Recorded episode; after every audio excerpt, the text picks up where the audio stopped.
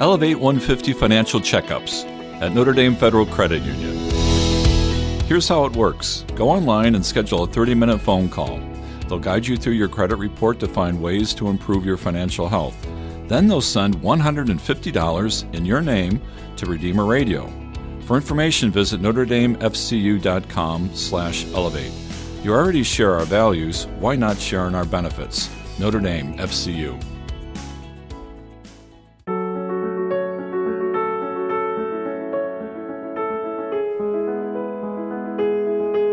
Church Life Today is a production of Spoke Street Media and the McGrath Institute for Church Life at the University of Notre Dame, and is brought to you in part by Notre Dame Federal Credit Union and our listeners. Missionaries venture to sites unseen to open up the gospel in new ways. The hard to get to places are the special province of missionaries who exercise both creativity and commitment to get where others have not thought to go. We might think of missionaries sailing across seas or hiking across mountains, but a missionary's vision and aim can take on very different forms than those we might see in movies. Sometimes missionary work means recognizing the obstacles that impede access to the gospel or to the church's tradition or to spiritually edifying resources that enrich people's lives and finding ways to lower those barriers to grant access where access was not previously granted. Such is the work and mission of the Xavier Society for the Blind, which came into existence over a century ago in response to a prayer that God would inspire someone to take pity on the blind of the country for whom there was no Catholic book to be had. The person who prayed that prayer became a co founder of the society, and since then, the Xavier Society for the Blind has been creating resources for blind and visually impaired persons, now most notably through Braille reading materials and audio books. My guest today is the executive director of Xavier Society, Mr. Malachi Fallon. He joins me to talk about the mission of the society, the impact of its work, the model for evangelization that it provides, and collaboration of a great many who help open up the treasures of the faith to those whose access might otherwise be obstructed. As for me, I'm Leonard DiLorenzo. This is Church Life Today, a production of the McGrath Institute for Church Life and Spoke Street Media Network. I'm glad you're here. Malachi, welcome to the show. Thank you, Leonard. It's my my pleasure, and I always welcome the opportunity to talk about Xavier Society and our mission. So I appreciate the opportunity. Absolutely. As I understand, the Xavier Society for the Blind has been serving blind and visually impaired persons for over 120 years now. So, for the sake of those who are perhaps unfamiliar with your work, I was wondering if you would mind beginning by giving us a sense of the mission of what you do, maybe a, a, sense of the history and how you serve the needs of those you serve. Okay. Well, great. What we say in a nutshell is that we provide faith and inspiration in Braille and audio. So we provide content, books, and articles and other types of content, mostly on religious topics, but not exclusively, mostly on Catholic topics, but not exclusively. We've tried to broaden our appeal so that we're now including inspirational writings, spiritual writings, things that are a little bit more, I don't want to say generic, but general and spiritual and inspirational in nature. As you mentioned, we got started in 1900. Margaret Coffey and Father Joseph Stadelman. Joseph was a Jesuit priest in New York City. And Margaret was a, a young blind woman who was teaching uh, religious education, basically teaching catechism classes to blind children. And she realized that her students were at a disadvantage because they didn't have the same books available that their sighted peers had. And she wanted to do something about that. So she she got together with Father Stadelman and convinced him to work with her. And he had been working with deaf children, not blind children, but deaf children. So he agreed to help her out to provide books in what was then referred to as raised print. It was New York Point, a forerunner of Braille being used by our organization. And she was not only a co founder, but she was one of our first large donors, and she donated $350 so that Xavier Society could purchase a stereograph machine. Mm. And stereograph machine at that time was considered, you know, the, the cutting edge technology, and it allowed us to provide a larger volume of, of books in raised raised print. Yeah. And I, I, did a couple of years ago, given my finance background, a couple of years ago, I did a back of the envelope calculation and realized that that $350 in 1900 amounted to about 11 or $12,000 in today's dollars. So this is just a private a, donation, just from her own her own money, from her yeah. savings. Oh yeah. wow! So she was really inspirational, in addition to being the, one of the co-founders of our mission. Mm. Now, I think many of us would know that St. Francis Xavier is probably the greatest missionary of modern time. And as I understand it, your society bears his name because it started in the College of St. Xavier, which is now, if I'm not mistaken, Xavier High School in New York. That's right. That's right. Right. But I can't help but think about the sort of providential nature of this name. So maybe it was just because it was started there that it took on this name. But to take on the the name of this great missionary, I was wondering if how you think about the missionary dimension of your work. Maybe you know if it captures something of the spirit of Saint Xavier of spreading the gospel of Jesus Christ. Yeah, I mean, I think it's it's sort of getting it to those hard to get to places, like mm. many you know many missionaries do. So we're trying to put the Sunday Mass propers, the readings and responses, and the prayers for Sunday Mass. We're trying to put the Catechism. We're trying to put other religious textbooks and workbooks for young children in the hands of those people who need them, and they're not accessible from any other source. So we feel that we're you know doing something unique and as i said trying to to reach places that aren't you know that haven't been reached by others in the past. Hmm. i love the way you put that getting to the hard to get to places. That's part of the the spirit of a missionary for sure. How do you get what you get to the people who receive it? So how does this how does this work that they now gain access to the catechism or as you said the mass propers? So typically over time we've been fed, if you would, patrons and clients through the schools for the blind across the country. Mm. And initially it was, you know, because we were based in New York in the Northeast, it was some of the Northeast schools up in Boston or in New York and New Jersey, Philadelphia, as far away as Chicago at the time. Students learn about us through their blind schools and they request books and periodicals that they need and they they register with us right so just to make sure you know we're in compliance with all the copyright laws you know we can as long as we're providing content books in braille or audio to individuals who are blind or visually impaired and we've sort of registered them and documented them they can become a patron of ours and receive uh, all of our content or materials free of charge so typically you know if, if someone is blind from birth or blind from a very young age they'll learn Braille, and mm-hmm. the content that we provide is in Braille.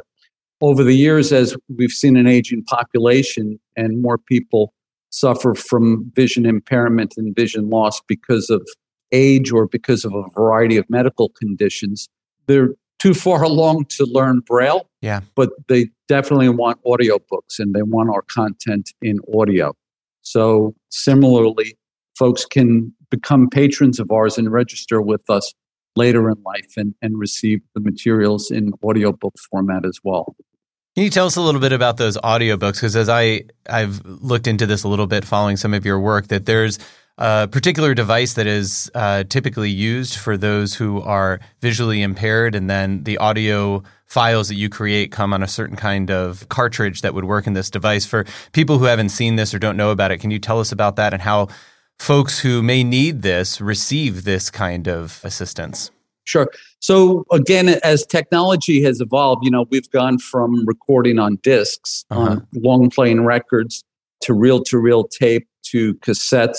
Never tried an eight track, but uh, we did have cassettes. And at the time that I started in 2016, we were providing our audio books on on CDs, on discs. Yeah. And what we realized was that the National Library Service for the Blind and Print Disabled were providing what's referred to as digital talking book machines free of charge to people across the United States who are blind or visually impaired or print disabled if they can't hold a book yeah. in their hands.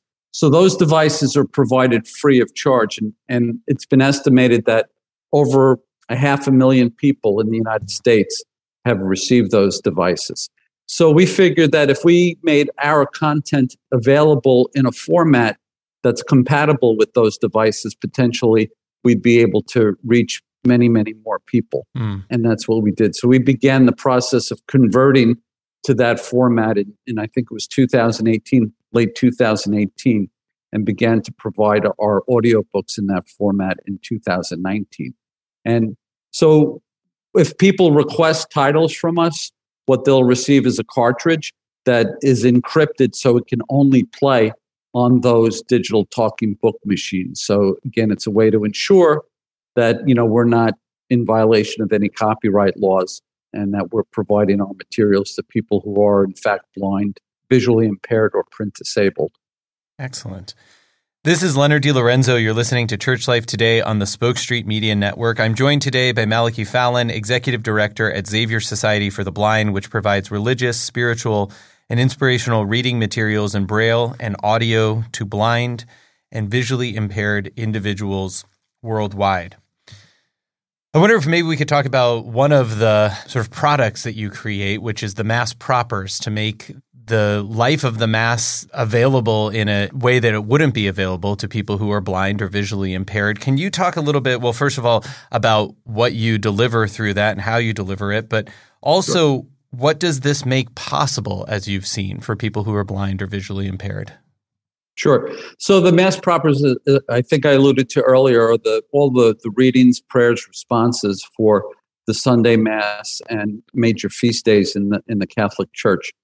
So we provide those in Braille. We do the transcription, so basically taking the, the printed word and preparing it to, to be embossed, mm-hmm. which is the equivalent of being printed in Braille, to be embossed in Braille. So that's done in house by our certified Braille transcriber. And then we work with, because it's such a, a large order and such a volume of Braille that goes out, the actual embossing is done by National Braille Press up in Boston. And we send out every month, we send out four volumes of Braille, which are the subsequent Sunday masses. So that gets delivered to people's homes. And we send that out to, it's about 800 people in the United States, across the United States, and in 20 countries outside of the United States. So it's, it's quite an undertaking. Again, one of my back of the envelope calculations a few years ago is that the mass propers totals just about 750,000 pages of Braille each year oh my. being sent to, to those 800 people we send each and every month. And it's really important. When I first started as executive director, I'd come from a corporate background in the financial services industry. I had wanted to work in the in the nonprofit sector for some time.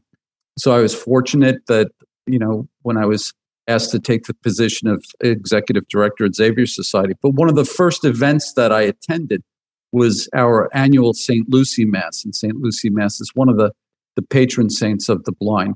And we celebrate that on December 13th of each year. The first year that I attended that as executive director, it was held at the Lady Chapel at St. Patrick's Cathedral in New York City. And I don't know if you're familiar with St. Patrick's. I, I wasn't even aware that there was a small chapel behind the main behind the main altar, right. but there's a small chapel behind the main altar called the Lady Chapel. And that's where uh, we held for the first few years when I was executive director. That's where that mass was held.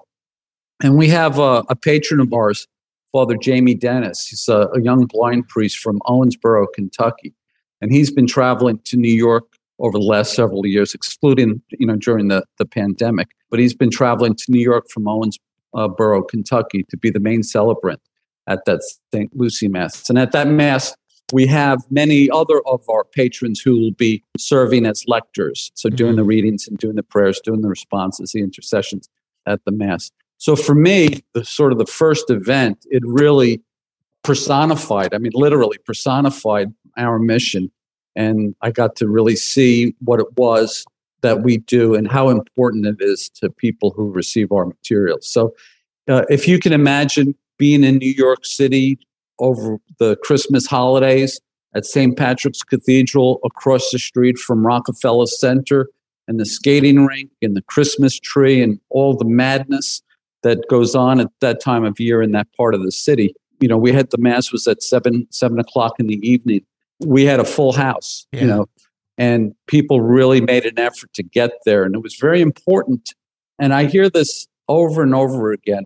It's very important for our patrons to celebrate mass and, and to participate in their faith together with other blind and visually impaired people. So it was very important to see so many people make the effort to get there and then to see the main celebrant and the lectors using our mass propers, it, it was just inspiring yeah, to me.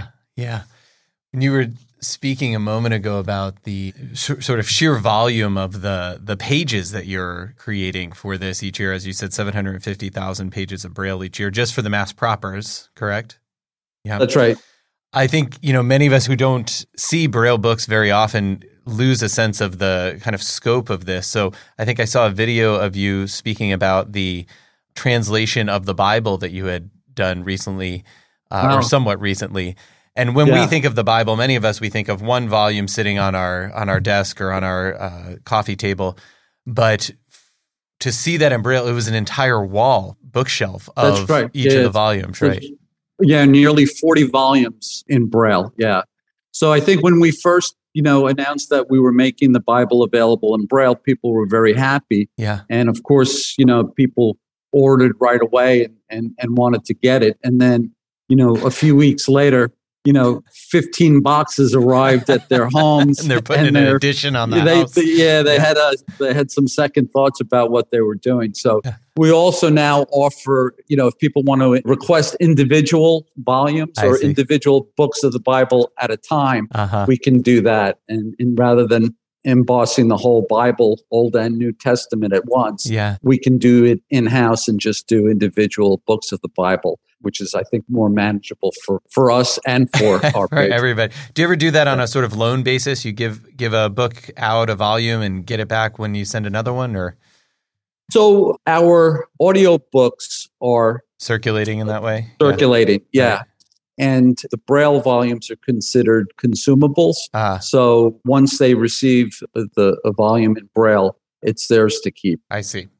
Well, one of the things that really struck me that I discovered is that you provide all these materials free of charge, which is, uh, you know, as we're talking about the scale of the production and even what one Bible would include these, as you said, 40 volumes, you know, a, a different book for each book of the Bible it is just stunning to think about your society providing these free of charge. So, how can you do that?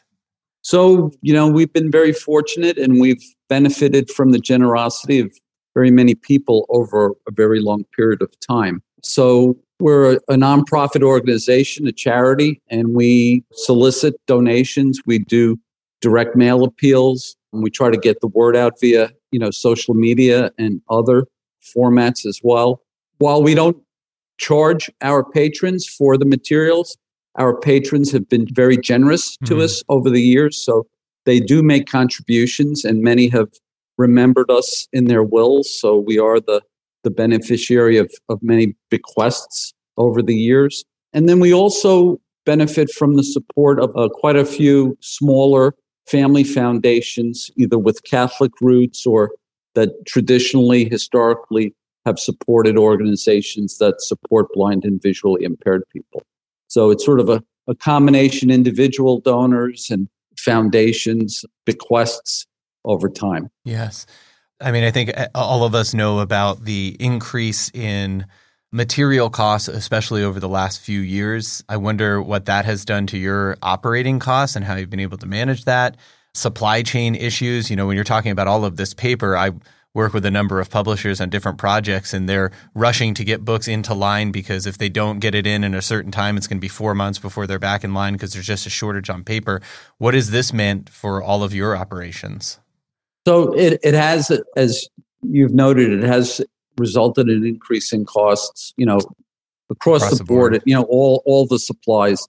The one thing we're trying to encourage our content is also available in electronic format hmm. So people who who have devices, they're called refreshable braille devices. they can receive a file from us electronically, and then they can download that file onto their refreshable braille device. And it's it's almost like a, a reverse typewriter, right? The braille pops up. up. Oh, yeah, and then refreshes, you know, line by line. Um, so some of our patrons are, are using those devices, so there are certainly cost savings related to, to that, not having to produce the paper braille and not have to, you know, ship it out and yeah. have all the administrative costs of doing that. The other thing we do, our audiobooks are recorded by volunteers. So we're not paying people to do the recordings. And then we work with, in order to ensure a high level of quality, we work with freelance audio engineers. So we're able to manage those costs without creating a lot of overhead in the organization. And mm. that's been very helpful as well. My own institute here at Notre Dame, we've spent some time in the last few years exploring the concept, the understanding of co responsibility in the church that the laity and the clergy are co responsible for the primary mission of the church, which is evangelization and trying to discover new ways of capturing that primary responsibility. But as you're talking about both the founding of the Xavier Society and now the way in which you conduct your work, it seems very much to me a living example of this creative union, this co responsibility in action for the evangelization. As you said at the beginning, the missionary spirit is to get to the hard to get places. And to speak of the volunteers, of the donors that you speak of, even from the very beginning of a laywoman and a Jesuit priest coming together to create this, I think many of us would do well to kind of look at this example to see co responsibility in action to appeal to our own imaginations of how to live this mission in the church. Yeah, it's interesting that you bring up that theme because one of the things I did recently, I just completed recording the biography of Father Hesburgh. Ah, right? so yeah. so I, this is the second book that I've recorded because I really wanted to understand the process, what goes into it, and it's not an easy process mm. even for the reader. One thinks that just oh, I'll just read. That's very simple, and it's not. It's not. As much as I like to hear my own voice, it's uh, it's not an easy thing to do. But what I learned from that book was Father Hesburgh. I mean, it started, I think, with his dissertation mm-hmm. um, when he was ordained, was greater involvement of the laity to make sure that laity has a larger role in the church. And he was very much a proponent of that. Then uh, coming after the Second Vatican Council, which tried to encourage and steer the church in that direction. So yeah, I, I, think it's very, very important. And we work with a terrific team of volunteer readers and a number of other volunteers that help the organization as we try to get the good word out there to people who are really, really craving for it. Yeah. As we come to a close here, I'd love, if you don't mind, I'd love to hear a little bit about how you yourself got into this work that you're now doing. You had mentioned briefly that you had a a history in your professional life working in financial sector and this was a bit of a shift so how did you come into this work with the xavier society and maybe if, if you wouldn't mind sharing with us a, a little bit about what this has meant for you yourself sure. So i had worked in the financial services sector for an organization called standard and poor's. Oh sure. And during much of my career and it's a 31 year career both in new york and in texas I was working with state and local governments and nonprofit organizations larger nonprofit organizations. Um, and I was always amazed at the wonderful people that I met working for nonprofits and the passion that they had about their organizations and the, the work that they were doing. I often thought that at some point in my career, and I wasn't sure exactly when, that I would like, rather than working around nonprofits, I would like to work for a nonprofit. So a few years ago, I was trying to figure out, okay, how do I make this happen? So I became aware of a program, a master's degree program in nonprofit leadership at my alma mater, Fordham University. So I enrolled in that program and completed that program. And just as I was graduating, a couple of the deans from Fordham came to me and said, There's a small nonprofit organization. Historically, traditionally, it's been run by Jesuit priests, but the board is looking to bring in someone with a business background who understands nonprofits and who is familiar with the Jesuit tradition, because traditionally the executive directors had been Jesuit sure. priests. So here I was, you know, coming out of the business world with a degree in nonprofit leadership from my third degree from, from Fordham University, yeah, right. the, the Jesuit University right. of, of New York City. So I sort of ticked all the boxes at the time. So I don't know if it was d- divine intervention or, you know, just the stars aligning for me or whatever it was. It, it, you it said worked. you wanted to do it. God said, here you go. It's right here, yeah. all set up for you. Be careful what you ask for. Yes. No, it's been great. I mean, it's, you know, right from day one, I'm excited to get on the train and come into work. And I, you know, realize how important the work that we do is. You know, creating Braille is it's sort of a, a niche, you know, market to begin with, and and doing what we do and getting people that we do free of charge mm. um, across the United States and around the world. Um, it, it can be challenging, but it's it's greatly rewarding as well.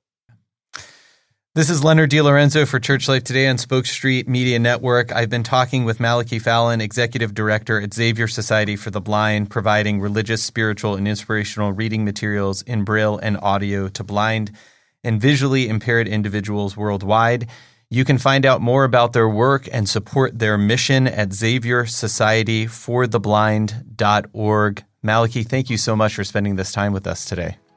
Leonard, thank you. I, again, I really appreciate the opportunity to talk about Xavier Society and our, our inspiring patrons. So thanks very much. Indeed, our pleasure. And thanks to all of you for joining us on Church Life Today. Church Life Today is a production of Spoke Street Media and the McGrath Institute for Church Life at the University of Notre Dame, and is brought to you in part by Notre Dame FCU and our listeners.